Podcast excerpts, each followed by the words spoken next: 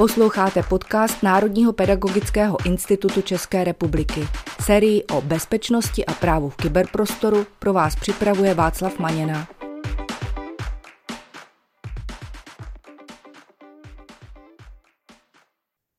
Vítám vás u dnešního dílu na téma YouTuberem proti své vůli, který jsme pro vás připravili s paní Miriam Sedláčkovou. Paní Sedláčková, vítejte. Dobrý den. Dnešní díl se bude hodit hlavně učitelům, ale i rodičům a zkrátka všem, kteří se nějakým způsobem ocitli třeba proti své vůli na internetu ve formě nějaké nahrávky. Musím říct, že za tím dnešním dílem stojí vlastně příběh z jedné školy, která nám napsala, že si žáci dělali nahrávky a různě je potom sdíleli na Instagramu, ale ten příběh není zdaleka ojedinělý. Máte podobnou zkušenost? Já mám těch zkušeností několik. A z pravidla teda to nenajdu já na Instagramu, ale já jsem takový ten typ, co se mu žáci svěřují, takže mě to většinou přistane v mailu. I s nějakým paní učitelko, prosím vás, udělejte s tím něco. Bývají to teda jak žáci, tak učitele bývají vlastně v tom videu, což je docela hm, takový tristní. Netýká se to zdaleka jenom nahrál jsem učitele, protože on nám ubližuje. K tomu se ještě dostaneme, ale Možná bychom se mohli nejdřív pobavit o tom, proč vlastně takovéhle nahrávky vznikají. A jeden z těch důvodů bych řekl, že je ten, že je to velice snadné. Každý má dneska mobilní telefon s nahráváním, ale oni existují samozřejmě i různé hodinky eh, nebo nějaké další zařízení. Napadá mě tady otázka, Myslíte si, že by tenhle ten problém eh, mohlo vyřešit zákaz mobilních telefonů ve škole? Protože vím, že hodně škol to tak řeší, že zkrátka to je ten argument, že aby nás nemohli eh, nahrávat, aby nedocházelo ke kyberšikaně, tak zkrátka omezíme používání mobilních telefonů. Tak já sama mám propisovačku s kamerou a vím, že třeba v Datartu se nabízí hodinky s kamerou přímo určené pro děti a mládež, a i to z toho důvodu, že když to dítě někde ztratí mobil, tak ty hodinky nestratil, aby přišlo o ruku a rodič ho tím pádem má pořád, tak říkají, na špagátku. Samozřejmě nahrávat se nemusí jenom tvář toho dítěte, nahrávat cokoliv. Zákaz mobilů řeší to, že si žáci surfují v hodinách, že mají puštěnou muziku do uší a neposlouchají učitele, ale určitě nevyřeší nahrávání. Bavíme se o tom, že kyberšikana nebo jakákoliv šikana je stupňující se dlouhodobé chování.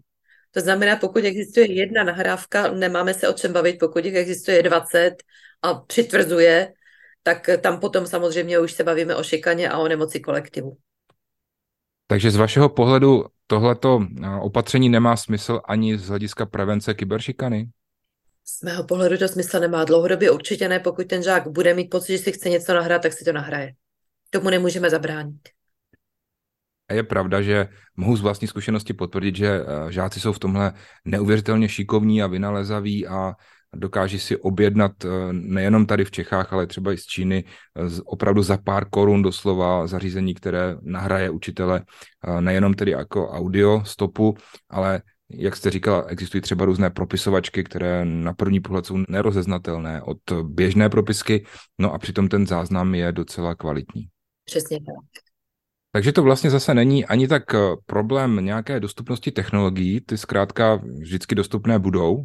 My když zakážeme mobily, tak si žáci vymyslí něco jiného, ale spíš celkové, bych řekl, atmosféry v té třídě, celkového klimatu školy a tak dále. Takže když už k tomu dojde, co bych měl dělat? Jaká by měla být moje první reakce? První reakce bývá většinou zděšení, to se přiznám, že i u mě. Všechno další potom se odvíjí od jedné jediné zásady. Nikdy nespanikařit už je to nahrané, už s tím nic neudělám, v tom eteru to někde je, musím to udržet pokud možno v co nejmenším okruhu lidí. V žádném případě nesmím prozradit zdroj. To je taková úplně nejdůležitější záležitost. Nikdo by se neměl dovědět, od koho nebo odkud se to vůbec ke mně dostalo.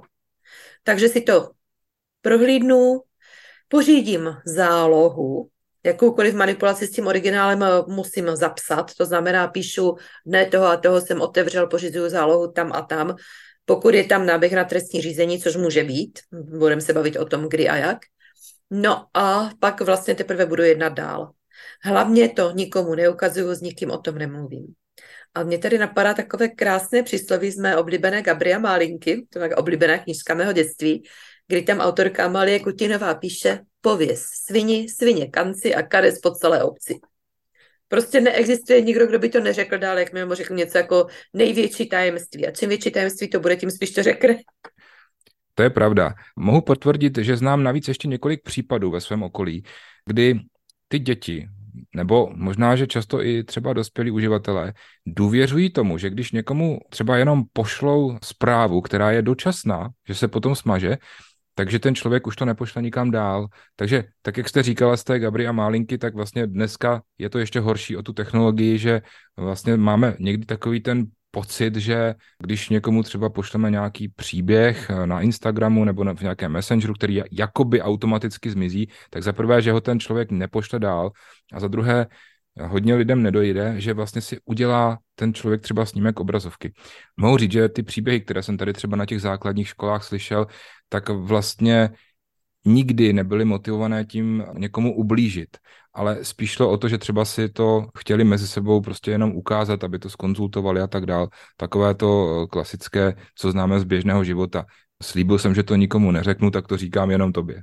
No a tady u těch technologií je to podobné, akorát se to prostě ta fotka nebo ten, ta nahrávka se třeba může takhle dostat k někomu dalšímu. Takže opravdu, jakmile to už někde je, tak eh, je pravda, že je to velice pravděpodobné, že to je na více místech. A tady se mi strašně líbí to, co jste říkala, že je opravdu velice nutné chránit ten zdroj.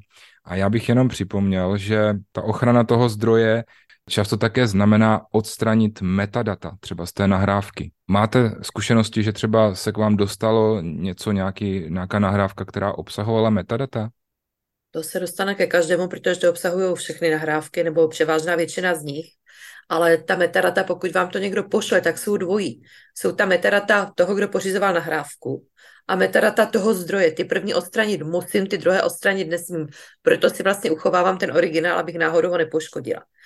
Pokud jde o ty první, pokud za mnou přijde žák, paní učitelka, já vám pošlu nějakou nahrávku, tak já mám většinou snahu ho navést, aby mi to poslal na schránku, kterou mám jenom za tímhle tím účelem a poslal mi to z desetiminutového mailu.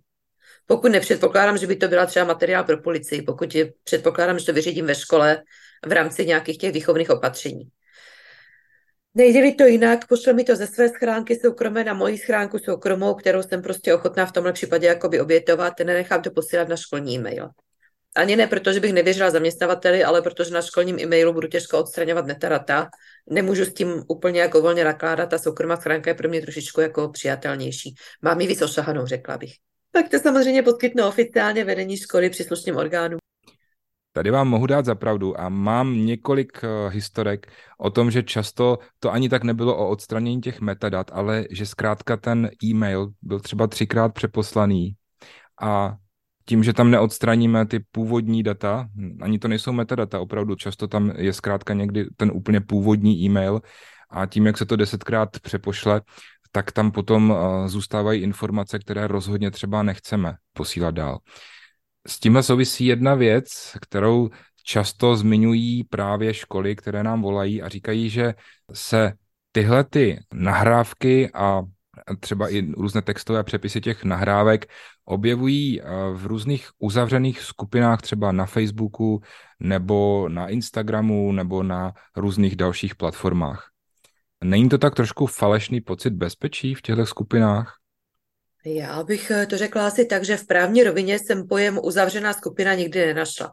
On existuje v rovině kriminalistické. Je to skupina, do které je obtížné nebo nemožné se dostat. Je jednoduché se dostat do skupiny na Instagramu, protože tam stačí ťuknout nasledovat. Je obtížné se dostat do skupiny třeba na Discordu, ale jde to samozřejmě taky. Já jsem zažila skupinu, kdy tam údajně teda bylo jenom 20 lidí. Jeden z nich pozval jejich dobrého kamaráda, ten pozval své dobré kamarády a ve finále ta doměle uzavřená skupina měla 65 členů. A nikdo v podstatě ani nevěděl koho, protože pokud tam ty lidi nemluvili, nepsali, tak nikoho nikdy nenapadlo ten seznam těch členů otevřít. 65 členů už není uzavřená skupina ani omylem. Jo, čili je zapotřebí si vždycky uvědomit, že jakákoliv, jakýkoliv pocit bezpečí je prostě strašně relativní.